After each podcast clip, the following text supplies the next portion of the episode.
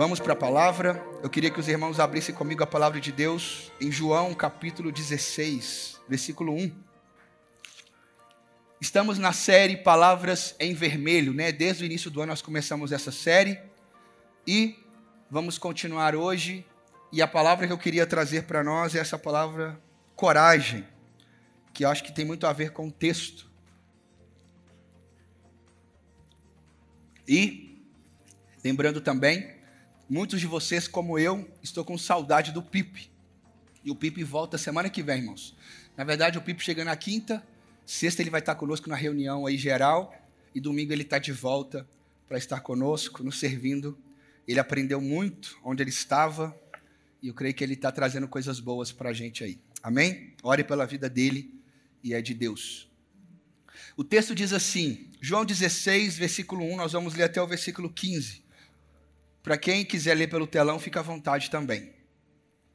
Versículo 1: Tenho-lhes dito tudo isso para que vocês não venham a tropeçar.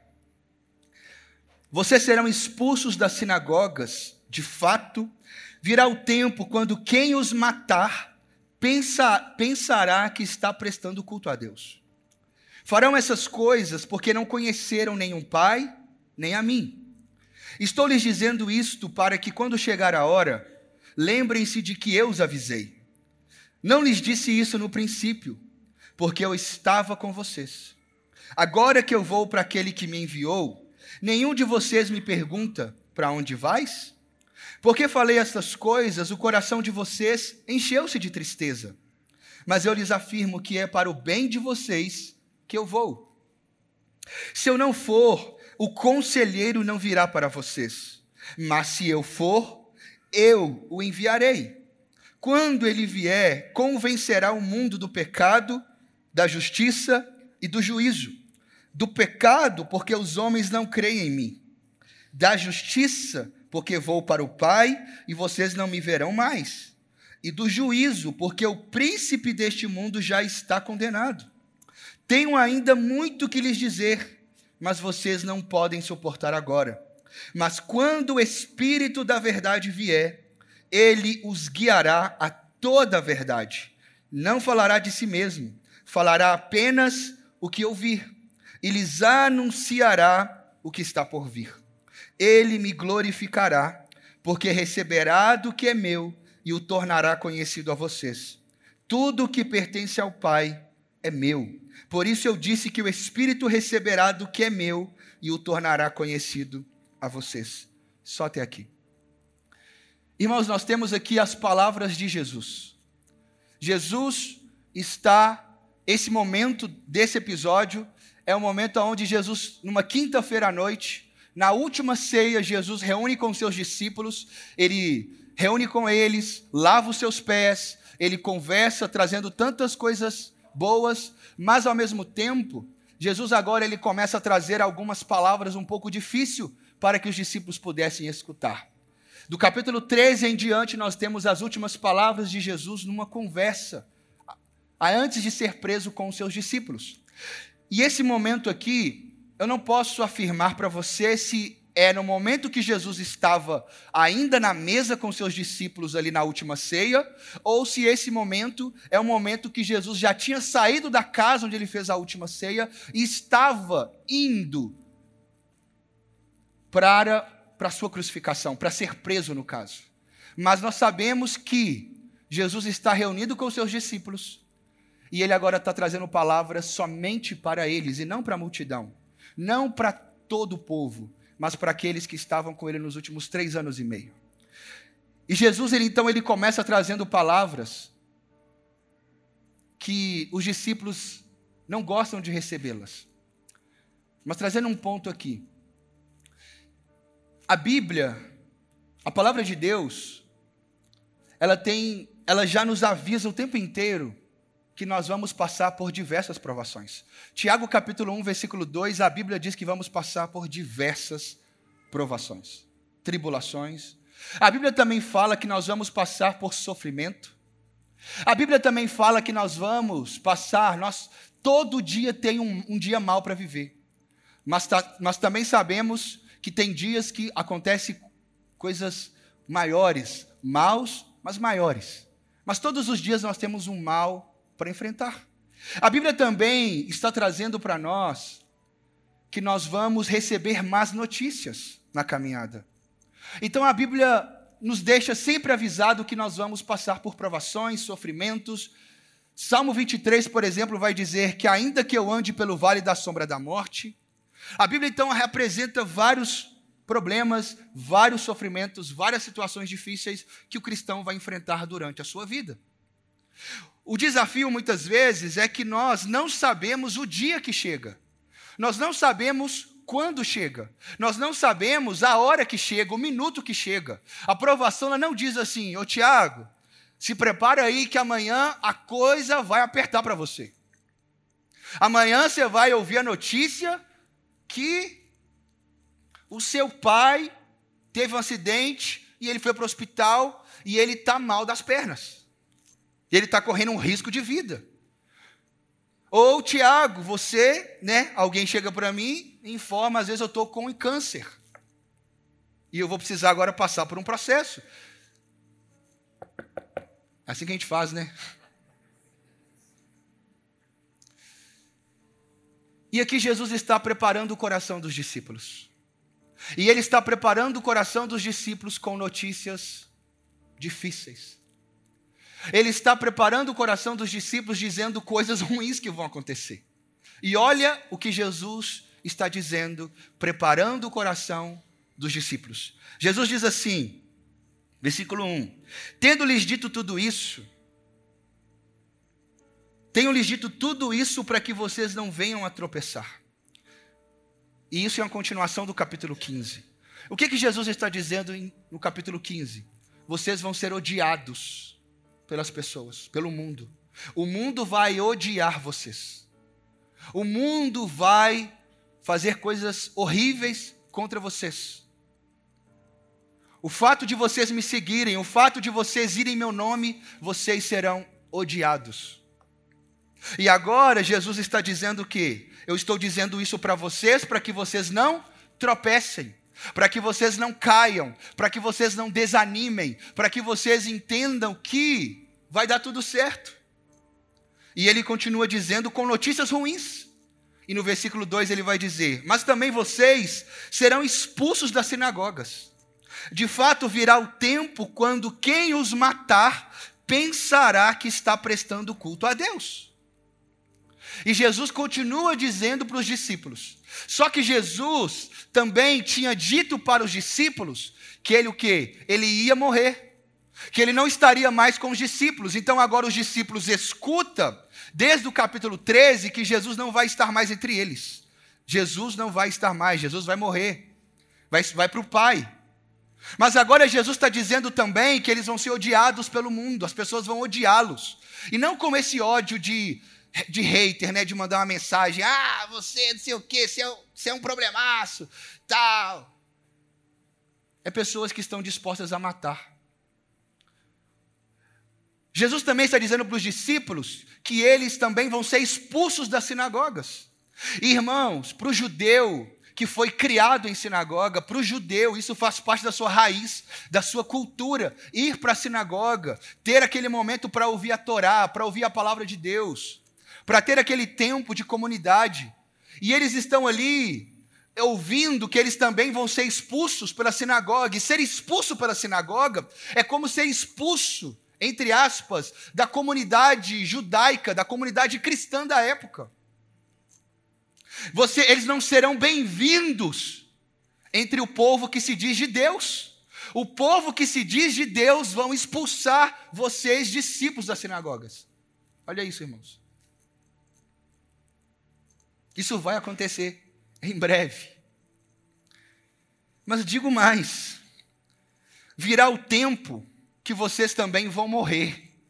E sabe como que vocês vão morrer? Pessoas, essas pessoas que odeiam vocês, eles vão matar vocês e eles vão matar vocês com a justificativa que eles estão matando vocês por causa de Deus.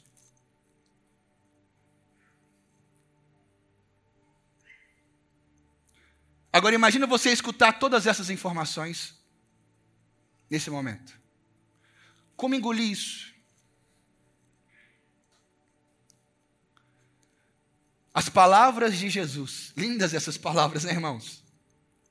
As palavras de Jesus, que palavras doces para se ouvir. Mas que bom que é Jesus, porque Jesus não faz nada errado. Que bom que não para por aqui, porque Jesus está continuando dizendo: farão essas coisas porque não conheceram o Pai e nem a mim. Ah, sabe aquelas pessoas, os religiosos, sabe os religiosos, sabe aqueles fariseus, sabe aqueles que estão aí com a bandeira se dizendo em nome de Deus, eles vão matar. Mas eles estão fazendo isso porque eles não me conhecem. Eles não conhecem o Pai.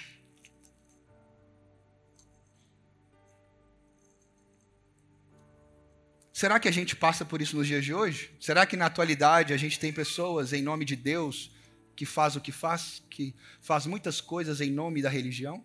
Isso acontece nos dias de hoje? Será que existe ódio entre pessoas? Ah, porque você pensa disso, então. Será que existe ódio?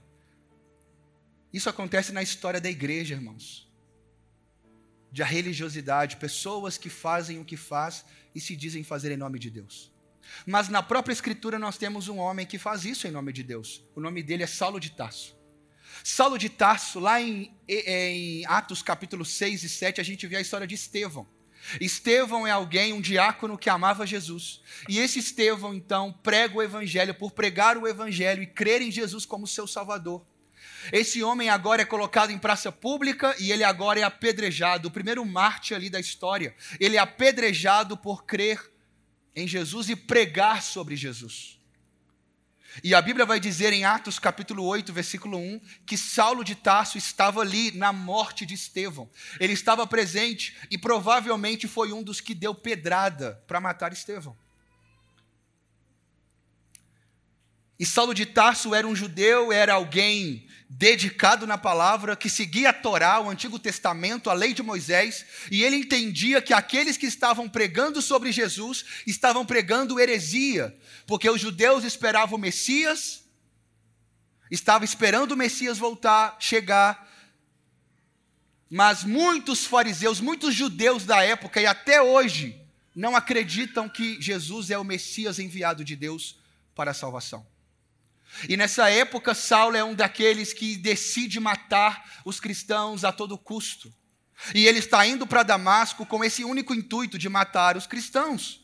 E ali Deus o encontra. E ali ele é encontrado por Deus e a graça vem sobre Saulo, que depois se torna Paulo.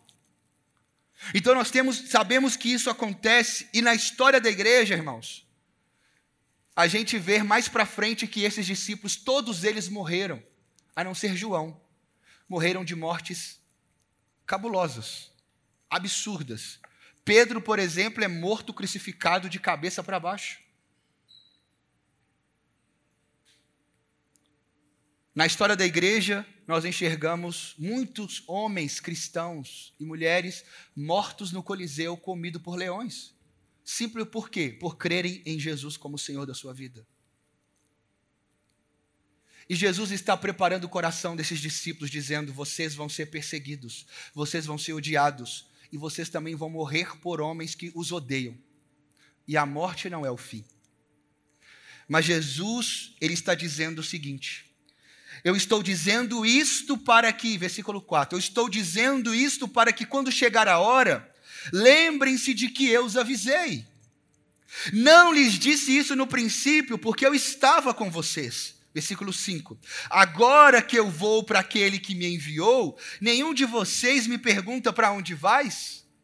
Os discípulos, eles ficaram mudos. Os discípulos se abateram com tanta notícia ruim, no sentido com más notícias de perseguição, de certa forma, mas os discípulos eles se entristecem, porque talvez eles agora se enxergam órfãos.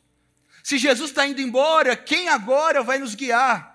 Quem agora vai estar à nossa frente? Quem vai? Jesus. É o Senhor que é, que mudou nossa vida. Mas agora não teremos o Senhor e ainda o Senhor nos diz que vai acontecer tantas coisas difíceis. Mas Jesus continua dizendo: Porque falei estas coisas, o coração de vocês encheu-se de tristeza. Mas eu lhes afirmo que é para o bem de vocês que eu vou. Olha isso, irmãos. É para o bem de vocês que eu estou indo para o Pai. E ele continua dizendo: Se eu não for, o conselheiro não virá para vocês, mas se eu for, eu o enviarei. E aqui a gente vê a Trindade trabalhando. Deus Pai é aquele que envia o seu filho para vir, para morrer em nosso lugar, e Jesus é aquele que vai subir aos céus e, de, e vai ressuscitar, vai passar conosco 40 dias, sobe aos céus e ele nos envia o Espírito Santo. O Pai envia o Filho, o Filho envia o Espírito e o Espírito Santo vai enviar a igreja. Mais para frente. Mas nós temos agora o Espírito Santo, o conselheiro. E para os discípulos, talvez, eles sabiam do Espírito Santo, mas. Talvez no coração deles entendiam o seguinte: o Espírito Santo talvez não é como Jesus. O Espírito Santo não vai estar presente entre nós. Ou quem é esse conselheiro? Como que ele vai cuidar de nós? Como é que ele vai fazer o que o Senhor tem feito? E esse é um, o problema que talvez os discípulos estão tendo, de uma tristeza, de um sentimento de orfandade, parece que o Senhor não está mais conosco. Talvez seja o sentimento muitas vezes que a gente tem em muitos momentos da caminhada de sofrimento, de luta, de situações que a gente passa adversas e a gente parece que a gente se entristece, porque será que o Senhor está mesmo comigo? Mas muitas vezes isso acontece também por falta de entendimento das Escrituras, por falta de entendimento sobre também quem é o Espírito Santo, o qual é o seu papel, o que ele está fazendo. Jesus está prometendo um conselheiro, e o conselheiro que ele promete é o conselheiro que é Deus como ele, não é inferior a ele. É Deus como Ele, é da mesma essência, do mesmo caráter. O Espírito Santo é a expressão exata de Jesus, que é a expressão exata de Deus. O Espírito Santo é uma pessoa, e ele é tão importante como Cristo e Deus Pai, só que na nossa caminhada cristã, muitas vezes, não entendemos a obra do Espírito, o que ele está fazendo, quem ele é e o poder que o Espírito Santo tem sobre as nossas vidas. Francis Chan, um pastor coreano que foi para os Estados Unidos ali, fez, né, um homem de Deus, escreveu vários livros. Ele tem um livro chamado O Deus Esquecido. E ele fala desse Deus esquecido, no caso, sobre o Espírito Santo. E ele vai trazer uma narrativa sobre a história da igreja, e a história da igreja no que diz respeito ao esquecimento que o cristão tem de quem é o Espírito Santo, de sua obra, ou desconhecimento de quem ele, o que ele faz nos nossos dias. E eu quero gastar um pouco para falar um pouco sobre isso. E um dos elementos de talvez na história da igreja a gente não dá tanta ênfase ao Espírito Santo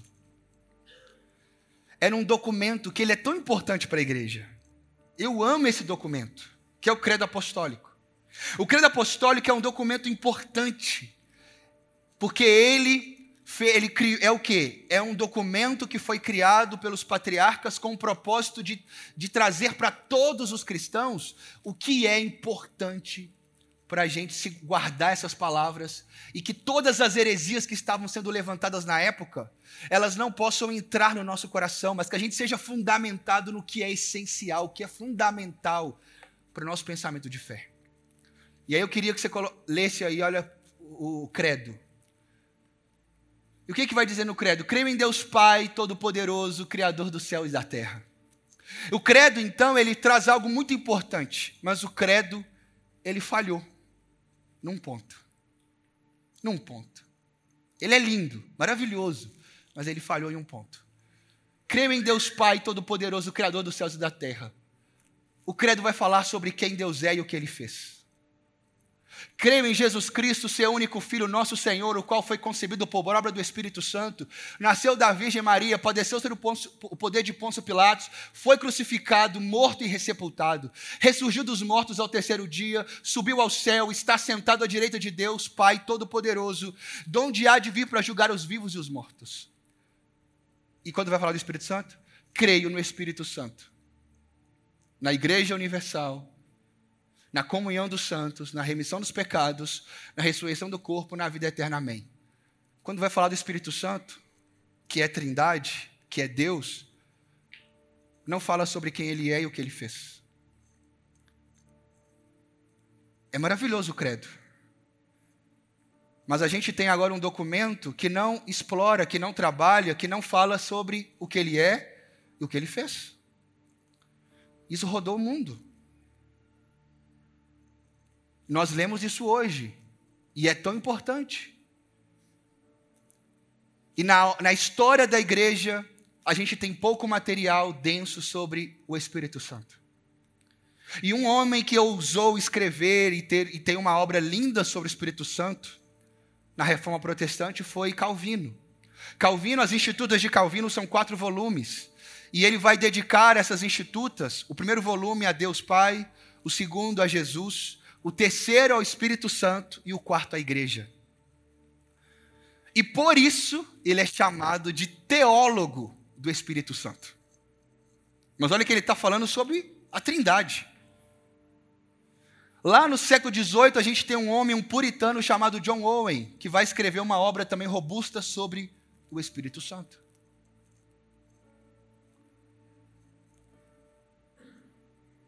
E ao longo da história da igreja, irmãos, a gente tem alguns movimentos que começam a também ir para um lado extremo da coisa. No século XVIII existe um movimento chamado os Quakers. E os Quakers é um movimento que buscava Deus, cristãos, e eles entendiam que o cristão estava muito preso às escrituras, ler, se dedicar em conhecer aquela coisa toda, e que não é só isso. Então eles começam agora a buscar o Espírito Santo, a dar ênfase ao Espírito Santo, a se dedicar ao Espírito Santo, a trazer mais do Espírito Santo nas suas reuniões. Só que eles começam a ir para um movimento místico. Eles começam a ir para um movimento onde sentir é mais importante do que você conhecer o texto, conhecer as escrituras, conhecer a verdade das escrituras. E eles vão para o extremo de agora se tornar um movimento que chapa todas, que está ali no movimento, aquela coisa toda, que sente Deus, que sente o Espírito Santo e que não precisa tanto entender as escrituras. Isso chegou hoje na nossa geração, esse movimento?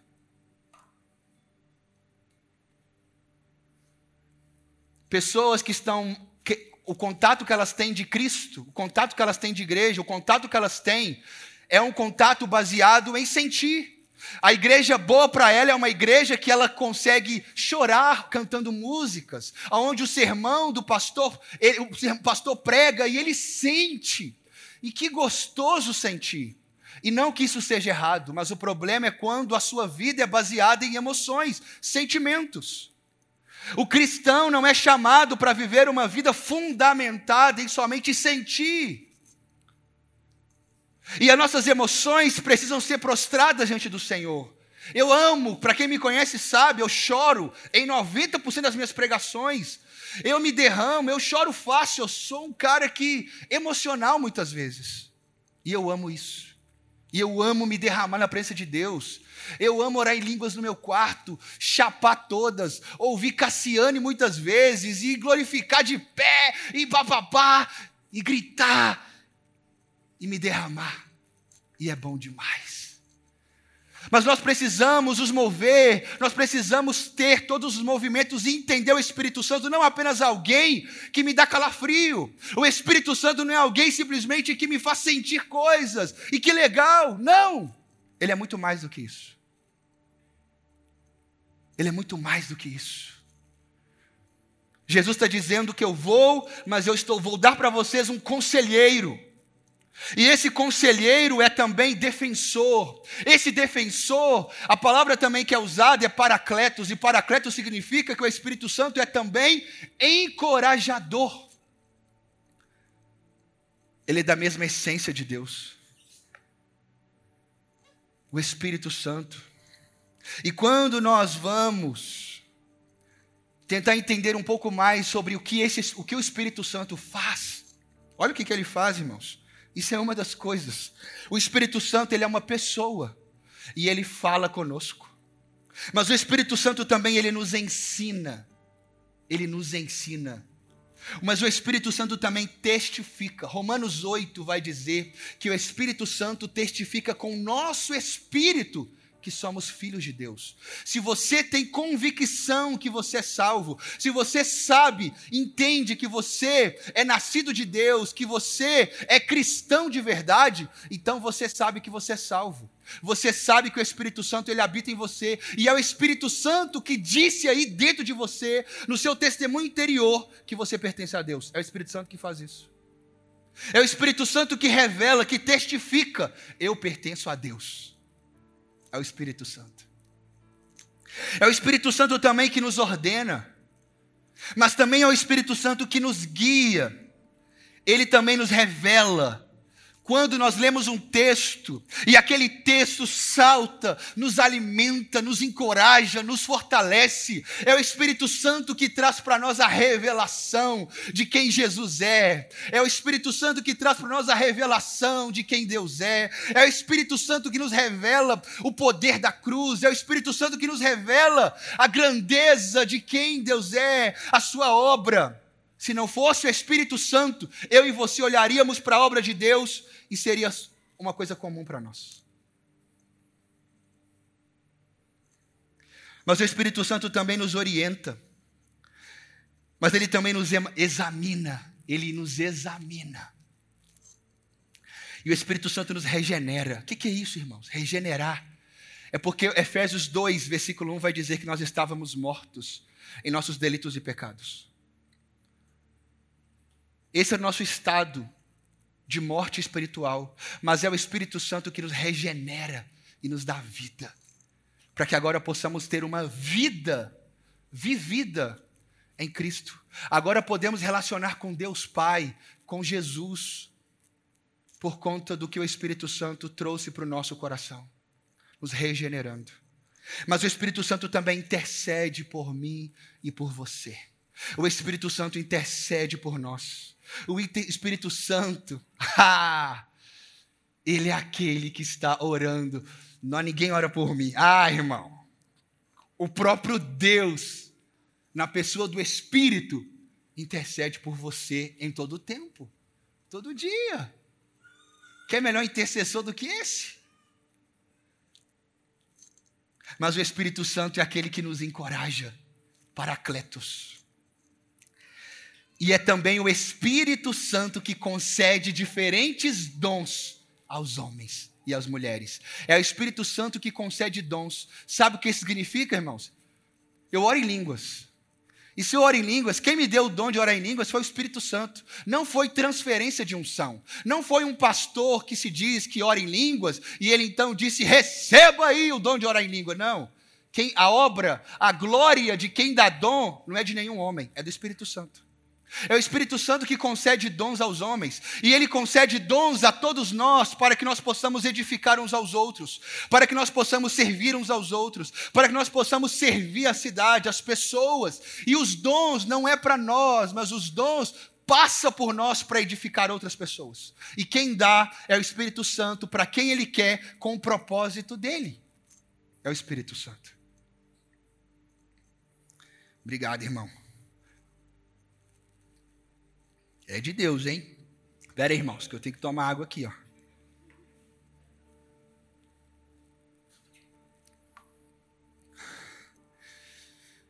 É o Espírito Santo. E continuando o texto, irmãos. No versículo 8, Jesus primeiro vai falar do conselheiro que virá. E agora no versículo 8 ele vai falar sobre o que ele vai fazer. E aqui, primeiro, Espírito, Jesus está falando sobre o que o Espírito Santo vai fazer para com o mundo, para com toda a humanidade. Qual que é o papel do Espírito Santo para com todas as pessoas da terra? Jesus está dizendo, o Espírito, quando ele vier, ele convencerá o mundo do pecado, da justiça e do juízo. Do pecado, porque os homens não creem em mim da justiça, porque vou para o Pai e vocês não me verão mais. E do juízo, porque o príncipe deste mundo já está condenado. O que, que Jesus está dizendo com isso? Ele está preparando o coração dos discípulos e está apresentando agora o caráter, a obra do que o Espírito Santo está vindo fazer. E o Espírito Santo é aquele que está convencendo a humanidade que ela está em estado de pecado é o Espírito Santo que revela para o meu e para o seu coração o nosso estado antes de conhecer a Jesus, que nós somos pecadores e que nós precisamos nos arrepender e crer em um Salvador, no caso a pessoa de Jesus. É o Espírito Santo que disse para você, que trouxe para você, que te regenerou e te trouxe a revelação: ó, oh, eu sou pecador. Gênesis capítulo 6, versículo 5 a Bíblia vai falar, Deus está dizendo, o texto vai dizer que Deus, ao olhar para a sua humanidade, ele viu que o coração do homem inclinava sempre para o mal, somente para o mal. O que, que significa? Nós somos maus, na nossa essência, nossa natureza. Adão, em Gênesis capítulo 3, a gente vê a queda de Adão, e ali nós chamamos de pecado original. E Romanos capítulo 5, versículo 12, vai dizer que por causa de um homem que pecou, todos agora são condenados e merecem o um inferno, e merecedores da ira de Deus. Romanos 3 vai dizer que todos pecaram e estão separados da glória de Deus. Romanos 3, versículo 10 vai dizer que não há um justo sequer na terra. Não há ninguém que busque a Deus. Salmo 51, versículo 5. Davi está dizendo: Eu nasci no pecado, eu fui concebido em iniquidade. O que significa isso, irmãos? É que todo ser humano já nasce no pecado e ele encontra em estado de pecado, e o fato de estarmos em estado de pecado significa que todos nós somos inimigos de Deus.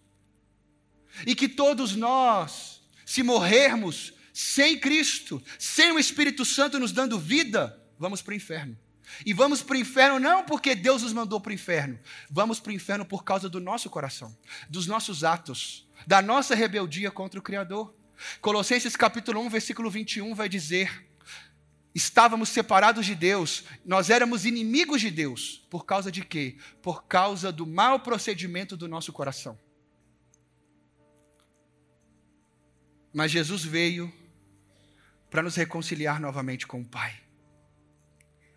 A Bíblia de Gênesis e Apocalipse apresenta o coração do ser humano, e o coração do ser humano é um coração mau. É um coração de alguém que encontra em estado de pecado e rebeldia contra Deus. Mas Deus enviou Jesus para nos salvar, para perdoar os nossos pecados, para que agora nós estejamos vida. E mesmo que nós éramos inimigos, Deus nos amava e Deus continua nos amando e Ele nunca deixou de nos amar. Mas é o Espírito Santo que revela para a humanidade: nós somos pecadores e precisamos de um Salvador. O Espírito Santo nos convence do pecado. Mas o Espírito Santo também, quando ele vier, ele vai nos convencer da justiça. O que, que é isso? O Espírito Santo também é aquele que nos convence dizendo: olha, vocês estão em estado de pecado. Mas o Espírito Santo também vem para nos convencer que há uma justiça de Deus. E a justiça de Deus, ela foi aplacada sobre Jesus.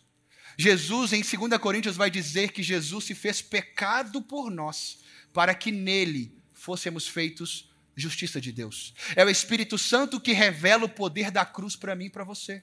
É o Espírito Santo que revela para mim e para você a beleza do que o Evangelho, do que a boa notícia fez por mim e por você. É o Espírito Santo que traz para mim e para você o que foi feito na cruz, porque senão seria somente mais um homem comum morrendo na cruz.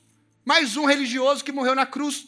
Mas quem é o Espírito Santo? É Ele habitando em nós. Ele nos regenera e Ele mostra para nós o que foi feito. Nós agora fomos justificados, perdoados. E não apenas perdoados, justificados, mas agora é o Espírito Santo que revela para o meio para o seu coração que nós somos filhos de Deus.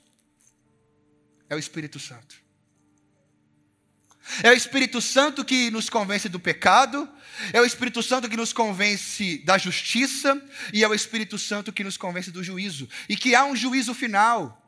E sim, e que nesse grande dia desse juízo, Deus vai separar as ovelhas dos bodes, e aqueles que se rebelaram, eles vão sim sofrer eternidade no inferno, mas aqueles que foram alcançados pela graça,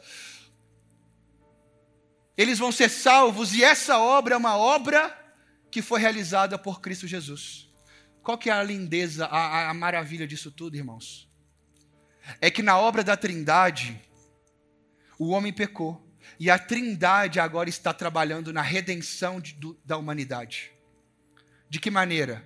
Deus arquiteta o plano, Jesus é aquele que executa o plano, o Espírito Santo é aquele que revela o plano para o nosso coração.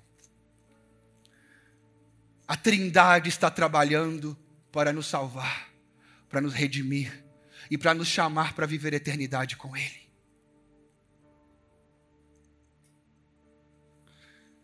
É o Espírito Santo. A glória é dele. É Ele que nos faz nos apaixonar por Jesus. E o texto continua dizendo: tenho ainda muito que lhes dizer, mas vocês não podem suportar agora. Mas quando o Espírito da Verdade vier, ele os guiará a toda a verdade. Não falará de si mesmo, falará apenas o que ouvir, e lhes anunciará o que está por vir. Ele vai nos guiar a toda a verdade. O que Jesus está dizendo para os discípulos é ele dizendo o seguinte: olha, porque irmãos, primeiro Jesus está falando sobre o papel do Espírito Santo para com toda a humanidade convencer o homem do pecado, justiça e juízo. Agora Jesus está dizendo o papel do Espírito Santo para aqueles que foram convencidos. Aqueles que receberam Jesus, aqueles que agora entenderam o poder da cruz, da mensagem do Evangelho e foram salvos por crer em Jesus, esses, o Espírito Santo agora vai habitar em nós. E o Espírito Santo que habita em nós, o poder do Espírito Santo na vida do cristão é que o Espírito Santo ele vai guiar o cristão a toda a verdade. Filipenses capítulo 3, versículo 12 em diante, vai dizer que aquele que começou a boa obra, ele é fiel para completá-la. Nós seremos transformados de glória em glória. O papel do Espírito Santo é poder, ele nos guia pelo caminho eterno. Estamos num mundo relativista. Estamos num mundo de tantas verdades. Estamos numa sociedade onde cada um se diz ser dono da verdade, ou muitos vão dizer que não existe verdade absoluta. Mas dentro de uma humanidade de incertezas, dentro de uma humanidade de tantas ideologias, de tantas ideias, o Espírito Santo é aquele que habita em nós, dizendo para mim e para você: existe uma verdade, eu vou guiar você por ela. A obra é dele. E é Ele que está nos guiando. Se você tem o Espírito Santo habitando em você, é Ele que te direciona. E quantas vezes é o Espírito Santo que habita em nós, e Ele nos encoraja, Ele nos anima, Ele nos fortalece. Às vezes a gente se sente maus, ou às vezes triste. Será que Deus está comigo? Ei, o Espírito Santo, ele não só ele está em você, mas ele intercede por nós, ele cuida de nós. E ele nos ensina a sua palavra, ele nos guia, ele nos direciona. Então, nós não estamos órfãos. E Jesus está dizendo isso para os discípulos: Eu estou indo para o Pai, mas eu vou deixar o Consolador, o Conselheiro com vocês, e Ele vai guiar vocês em toda a verdade. Não tenha medo, eu estou com vocês. Ele estará com vocês. o Espírito Santo.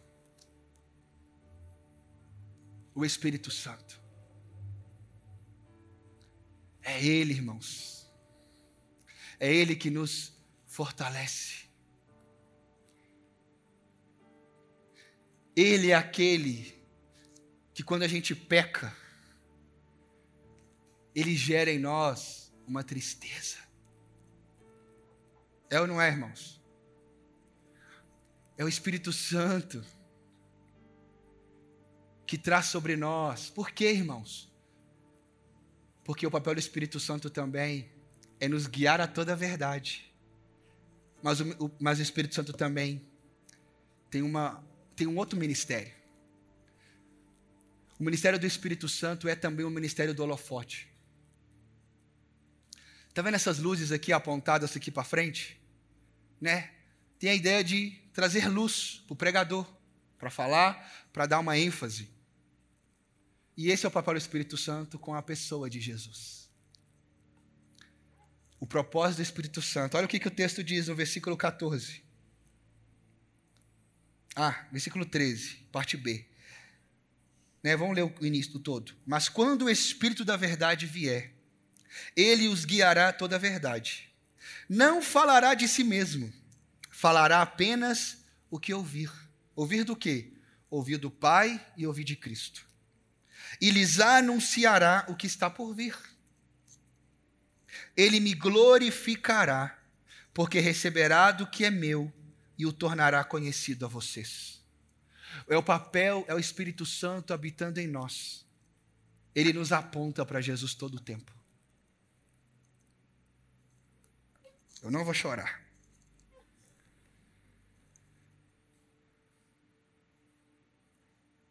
É o Espírito Santo.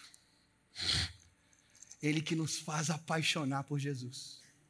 É o Espírito Santo que nos faz que a gente cante, que a gente louve, que a gente muitas vezes sofra, que a gente diga não para o pecado, é o Espírito Santo, ele está em nós, dizendo para mim, para você o tempo inteiro: olha para Jesus, seja como ele, pareça com ele. É o Espírito Santo movendo a igreja. Qual é o papel de uma igreja, irmãos? Uma igreja existe para uma coisa: fazer com que as pessoas conheçam a Jesus duas coisas, né? E fazer com que as pessoas que conheceram Jesus se pareçam com Jesus. Esse é o papel de toda igreja. Se uma igreja não te aponta para Cristo, ela não, é, não tem propósito, ela está toda errada no seu propósito. Efésios 4, 11 em diante vai falar sobre isso. Mas deixa eu dizer para mim e para você, mas é o Espírito Santo quem enviou a igreja. Olha o livro de Atos, irmãos. O livro de Atos, Lucas, que é o autor desse livro, ele escreve dois livros: o livro de Lucas e ele escreve os dois para um homem chamado Teófilo. E o primeiro livro ele escreve para falar sobre quem Jesus é, para que Teófilo, ao ouvir o evangelho, para ler aquelas cartas da vida de Jesus, ele pudesse crer em Jesus. Mas Lucas agora também escreve o livro de Atos para poder explicar para Teófilo a obra do Espírito Santo, que o Espírito Santo está fazendo. E é o Espírito Santo que guia a igreja. É o Espírito Santo que separa Paulo e Barnabé em Antioquia, em Atos capítulo 11. É o Espírito Santo que está movendo, curando, fazendo tantas coisas. É o Espírito Santo. Olha os discípulos antes do batismo no Espírito Santo, ali do Pentecostes. Eles eram cheios de problema, inconstância, tantos dilemas. Que homens assim, meus banana muitas vezes. Cheio de problema como nós. Mas olha os discípulos depois deles serem cheios do Espírito, Atos capítulo Atos 2, versículo 13. A Bíblia vai dizer que Pedro, cheio do Espírito, começou a pregar e dizer e, e, ele traz uma pregação lá do Antigo Testamento até chegar na pessoa de Jesus. Atos 2:37 ele vai dizer: "Arrependei-vos e crede no evangelho". Três mil pessoas levantam as mãos. Um cara que tinha acabado de negar Jesus três vezes um cara que tinha acabado de desistir de tudo poucos dias antes, mas agora ele foi tomado pelo Espírito, e tomado pelo Espírito, ele prega o Evangelho e pessoas se convertem. Atos 2. Atos capítulo 3, Pedro e João estão indo para o templo para orar, e quando eles estão na escada, eles encontram com um coxo, e eles vão dizer: Eu não tenho nem prata nem ouro, mas o que eu tenho eu te dou. Levanta e anda. Um cara que era inconstante se torna constante. Esse mesmo Pedro é preso por causa dessa cura. E quando ele está preso, o Sinédrio então decide fazer algo em Atos capítulo 4. Vamos dizer para esses dois homens para que eles parem de pregar e parem de ensinar sobre Jesus Cristo. Atos 4, versículo 19 e 20 vai dizer: Ao ouvir isso do Sinédrio, Pedro e João disse: Como vamos deixar de falar e de ensinar o que eu vi com os meus olhos e o que eu escutei? Ele foi tomado. E qual que é o papel do Espírito Santo? é revelar Jesus e apontar o coração de Pedro para Jesus e quem ele conheceu.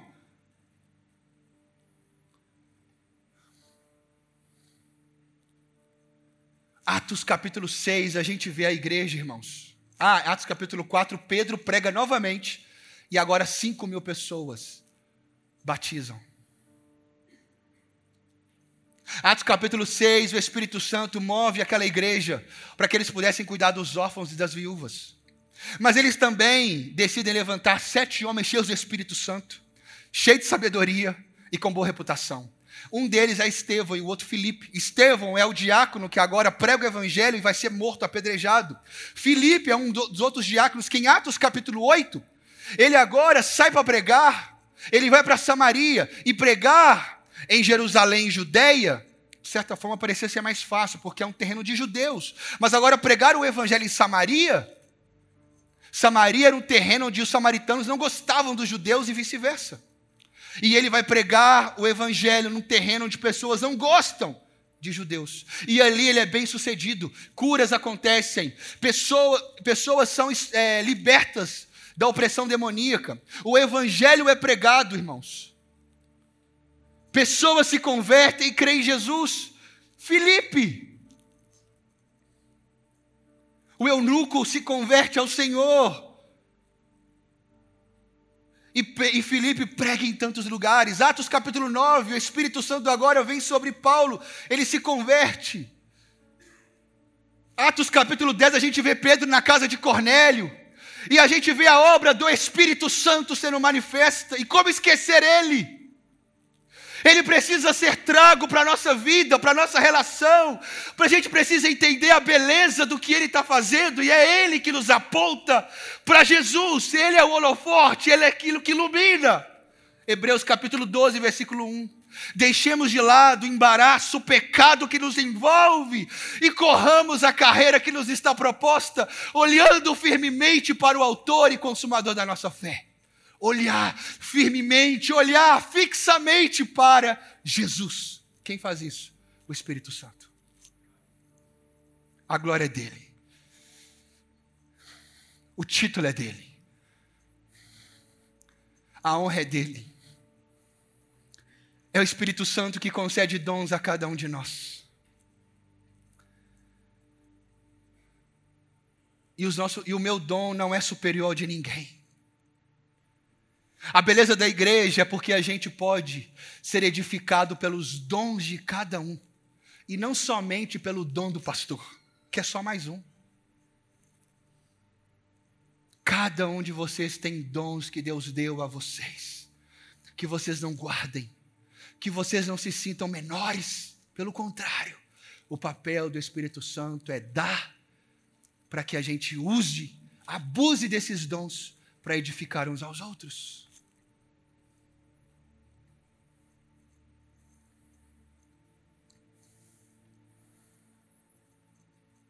E eu termino.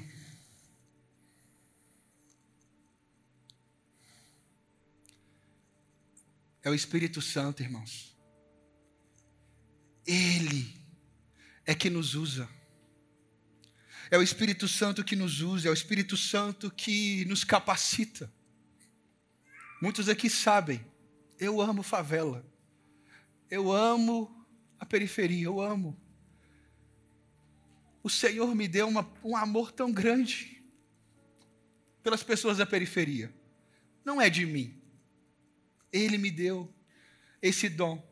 Ele me deu uma paixão de querer levar o Evangelho, de ensinar as crianças, os adultos, pessoas da periferia que têm pouco contato com o Evangelho, com boa teologia.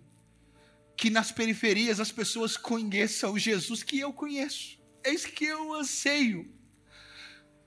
Mas é o Espírito Santo que me capacita, é Ele que me encoraja, é Ele que me anima. E Tiago, por que, que você vai? Continua. E já tem só 18 anos que eu continuo na favela. Eu vim para uma igreja numa região, eu fui pastor de igreja na favela por 5, 6 anos. E agora eu mudei para uma igreja de classe média no sentido de local, de bairro, castelo. E como eu aprendo com cada um de nós. E eu sou grato a essa igreja porque essa igreja entendeu a minha vocação e continuou me enviando para as periferias. E quando eu estou lá, irmãos, é graça de Deus, de estar com as pessoas, de pregar, e é o Espírito Santo, e não tem nada em mim para isso. É Ele que concede dons aos homens, e Ele nos concede dons para que Jesus seja exaltado, para que o nome de Jesus cresça, porque o Espírito Santo não veio falar dele o Espírito Santo veio glorificar Jesus. O Espírito Santo veio nos revelar quem Jesus é. A beleza da cruz, a beleza do que foi feito por mim e por você. É o Espírito Santo que nos revela, Colossenses 1,13. O Deus que nos tirou do império das trevas e nos, nos transportou para o reino do seu Filho amado. Eu sei onde eu estava, o que eu merecia, mas essa graça veio. E é o Espírito Santo.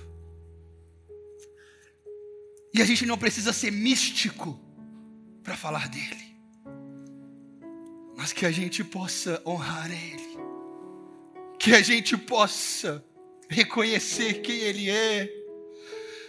Ah, Espírito Santo é o Senhor que move, é o Senhor que trabalha. É Ele que está fazendo tudo acontecer, nos fazendo como igreja olhar para Jesus. Ministério do Holofote. Que a gente, irmãos, queira ser uma vida cheia do Espírito, porque alguém cheio do Espírito é alguém que tem no seu coração um único propósito: glorificar a Deus. Por nós, a gente nunca vai querer Deus mas é o Espírito Santo habitando em nós.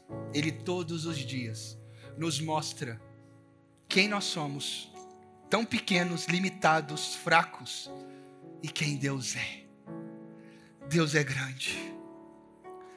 Que eu e você possamos escolher todo dia e construir a nossa vida a partir de quem Deus é, da obra da cruz, e que o Espírito Santo nos lembre todo dia do que está sendo feito. Os discípulos foram encorajados. Porque João 16, 33, além de Jesus dizer que o Espírito Santo guiaria todos eles pela verdade, mas Jesus também está dizendo no versículo 33 algo que eu quero terminar aqui. Ele diz assim: Nós conhecemos esse texto. Eu disse essas coisas para que em mim vocês tenham paz. Em mim vocês tenham paz. Neste mundo vocês terão aflições, contudo, tenham ânimo. Eu venci o mundo. Eu venci o mundo. Teremos aflições, mas tem de ânimo. O Espírito Santo está conosco.